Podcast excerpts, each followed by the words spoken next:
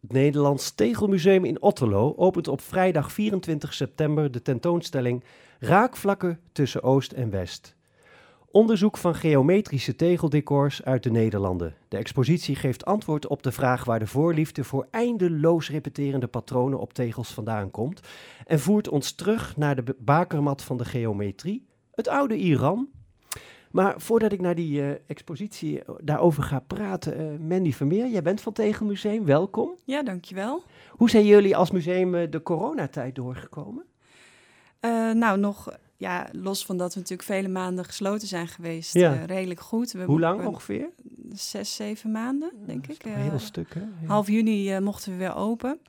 En nou ja, de, de, de, de, momenten dat we open waren, hebben we nog redelijk veel bezoekers getrokken. En we moesten als, als museum natuurlijk ook moderniseren met een online reserveringssysteem en werken met tijdsloten voor het eerst. Oh ja, dat moet je allemaal organiseren. Dat is er natuurlijk niet. Is dat nog veel gedoe geweest? Uh, nou, het viel wel mee. We hebben een hele fijne uh, webbouwer die ons daarin heeft begeleid. Ja. En, nou ja, het is ook weer een stukje vooruitgang voor het museum. Ja. Dus, en dit blijft nog bestaan? Of is het straks, uh, als alle maatregelen voorbij zijn, uh, wordt het losgelaten? Het blokken, ons, boeken? Ja, nou vooralsnog uh, behouden we wel het reserveringssysteem en de tijdsloten. Ook om mensen een comfortabel gevoel te geven. Dat we, niet, dat we het nog in de hand houden.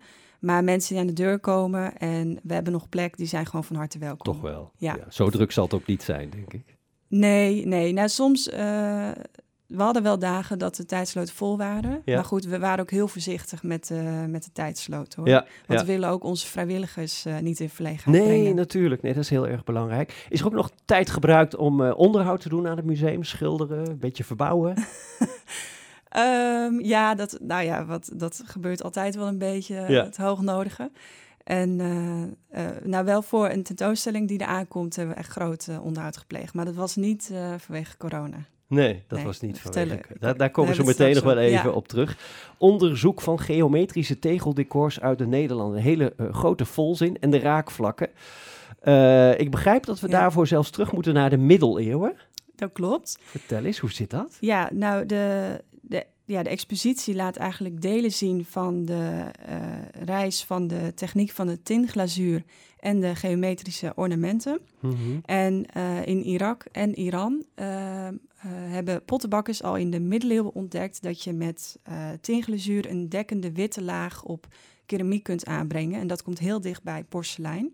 Oh, Ook heel hard, de hardheid van porselein. Ja, klopt. En, ja. uh, en die ontwikkeling en dus ook de reis van die repeterende patronen, die we ook mhm. later terugzien op de Nederlandse tegels, die tonen we in de tentoonstelling. Maar hoe komt dat dan? Want Iran-Irak ligt een eindje ver weg. Hoe komt dat dan uiteindelijk in Nederland terecht? Ja, dat, ja, dat, uh, dat, dat, ja, dat gaat reizen natuurlijk door die. die het is, de weg was vanaf het Midden-Oosten via uh, Noord-Afrika, Spanje naar de Nederlanden. Dus ja. ook nog een deel van België. Ja. In Antwerpen heeft zich ooit een Italiaanse pottenbakker gevestigd die ook deze techniek meenam. En um, nou ja, wat, wat wel leuk is om te vertellen, is dat dit is een initiatief van een werkgroep van de Stichting van de Vrienden van het Tegelmuseum. En zij zijn eigenlijk geïnspireerd geraakt door uh, het reisverhaal van een wiskundige Goosen Karsenberg. Mm -hmm. Die is uh, gefascineerd door, het, uh, door de islamitische patronen. Mm -hmm. En samen met zijn dochter heeft hij eigenlijk zoektocht gemaakt naar het oude Iran. Mm -hmm. En, uh, en ook samen met Goos hebben zij deze tentoonstelling samengesteld. En er is niet alleen een tentoonstelling, maar er is zelfs een boek uitgebracht, uh, ja, hoorde ik. Ja, een hele uitgebreide publicatie. Ja. Um, waarin... Dus een soort studie eigenlijk dan? Ja, klopt. Het is, ja, het is een studie en um, de werkgroep heeft twintig uh, patronen geselecteerd op vroeg Nederlandse tegels. Um, die meetkundig worden toegelicht en in grote tegelvelden worden getoond. Ja. Dus als voorbeeld. Mm -hmm. Um, maar zie ja. je uh, uh, ook uh, tegels of aardewerk uit Iran, Irak? Ja, zeker. Ja. En, en dan kun je ook vergelijkingen leggen tussen wat er toen in Nederland gemaakt is. Ja, je kunt de ontwikkeling zeker zien. Ja. En um, met name rond 1600 was de, waren die repeterende patronen heel erg in de mode in Nederland. Het werd iets minder. Maar als je goed kijkt, dan blijf je het terug zien komen. Dus bijvoorbeeld in de hoeken van de tegels. Ja. Maar ook moderne keramisten hebben nog uh, maken nog veelvuldig gebruik van, uh, van terugkerende patronen. Bijvoorbeeld Escher, een bekende oh ja, kunstenaar. Ja, Die heeft, uh, daar hangt het Tegenmuseum ook een heel mooi tegentableau van met vogels en vissen. Nou, dat is echt bekende. een ultiem voorbeeld van een moderne, moderne variant. Maar kun je ook zeggen dat dat dan eh, een variant is op wat in Iran, Irak destijds ingezet is in de middeleeuwen? Ja, dat, ja, dat is natuurlijk een verre doorontwikkeling. Ja. Maar het is ooit begonnen in, eh, in het oude Iran. Ja. En eh, via een lange route in Nederland terechtgekomen. Hartstikke leuk. Ja, Dat is dus vrijdag 24 september, dan start die expositie. Hè? ja. Dus, Dan is die daar te zien. Ja. We gaan even verder, want jullie hebben heel veel te bieden als museum. Er staan nog meer activiteiten de komende periode op het programma. Want vanaf 16 oktober hebben jullie zelfs een primeur, las ik. Want voor Ja. het eerst is een expositie een ode aan de Veluwe van Marjolein Bastin te zien. Ja, In haar woonplaats in de gemeente Ede. ja, Gefeliciteerd. ja, dankjewel. Ik, ik las het, maar ik dacht wel, ja, maar wat is nou het raakvlak met tegels? Want ik ken Marjolein natuurlijk van de aquarellen. en ja, ik heb kopjes thuis die ik bij de Action en de Blokken gekocht heb, met hele mooie bloemen erop. ja. Maar ja, tegels. Nou, dat, eh, ja, dat lijkt eh, eh, ver gezocht, maar het is ook een, eh, een, het is een initiatief, deze tentoonstelling van Cultuur en Erfgoed. En het samenwerksproject tussen ons, Cultuur en Erfgoed en het Historisch Museum. Mhm. En eigenlijk was de aanleiding het landelijke thema Ode aan het Nederlandse landschap.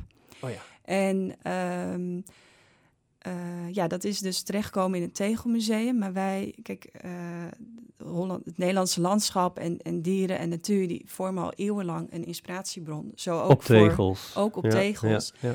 En eh, dus wij laten oud-Hollandse tegels zien met, met dieren en bloemen en insecten. naast aquarellen van Marjolein Bastin. En is zij betrokken bij de tegels die naast haar werk te zien zijn? Eh, nee, wat heet, we informeren haar wel. Ja. Maar ehm, het contact is voornamelijk met haar dochter, Sanne Bastin. Oké. En eh, wij, hebben een hele, wij mochten zelf een selectie maken van haar aquarellen. Ja, En daar, daar heeft onze conservator, eh, Johan Kamermans, tegels bij uitgezocht. en wat zi- zit daar nou iets verrassends bij? Dat je zei, hey, ik zie dan dit en dit naast elkaar. Dat, dat is zo bijzonder. Ehm, nou, veel eh, wel herkenbare elementen gewoon. Want wij hebben, eh, we hebben eh, aquarellen uitgezocht die, eh, die Marjolein in, in, het, in Ede heeft gemaakt. Dus geïnspireerd door het Edese landschap. Ehm, en kijk, die tegels zijn natuurlijk overal gemaakt. Maar Tuurlijk. wel Ja. veel elementen zijn, zijn, zijn terug te zoals ijsvogels of eekhoorntjes of, of bepaalde type bloemen. Mhm. Die hebben wij ook op tegels. Ja, En, ehm, ja, en wij hebben zelf eh, eh, eh, een verdeling gemaakt in de expositie op basis van seizoenen.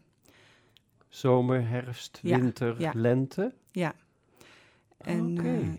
Eh, nou, en daar ook bij behorende tegels Ja. gezocht. Ja. En je vertelde me net, we zaten even een kopje koffie te drinken voor de uitzending, dat jullie zelfs een verbouwing hebben gehad om dit mogelijk te maken. Ja, ja, want ehm, nou, we hebben dit mooie project aangegrepen om eh, een groot projectplan van te maken. En eh, we hebben verschillende, verschillende fondsen aangeschreven. En daardoor was het mogelijk om gewoon echt een hele mooie moderne expositiezaal eh, te maken voor, voor deze tentoonstelling. En dat, eh, nou, dat verdient het werk van Marjolein Bastin ook wel. Dus daar zijn we heel, eh, heel blij mee. Volgens mij iets waar jullie heel erg naar uitkijken, denk ik. Ja, ja en de zeker. belangstelling, Belangstelling hoe is... verwacht je eh, die, dat die is? Ja, we, we verwachten dat die wel heel groot zal Het is zijn. voor het eerst dus in de gemeente Ede Precies, dat, eh, ja. dat zij met werk hier te zien is in een museum. Ja, en ehm, we gaan ook langer open tijdens deze tentoonstelling, van 11 tot 5 uur. Oké, ja. En ehm, nou ja ik, ja, ik hoop dat de belangstelling groot is, omdat ze verdient ook wel zo'n Ja, tentoonstelling ja. in haar eigen omgeving. En, eh, en het, kijk, het, we lichten ook echt eh, landschappen uit Ede uit, of de Ja, ja. regio Ede. Begrijp ik, ja. Dat, eh, Leuk. volgens mij is het heel leuk. Ja, Nog een andere activiteit die jullie op het programma hebben staan. Een taxatiedag op 2 oktober. ja.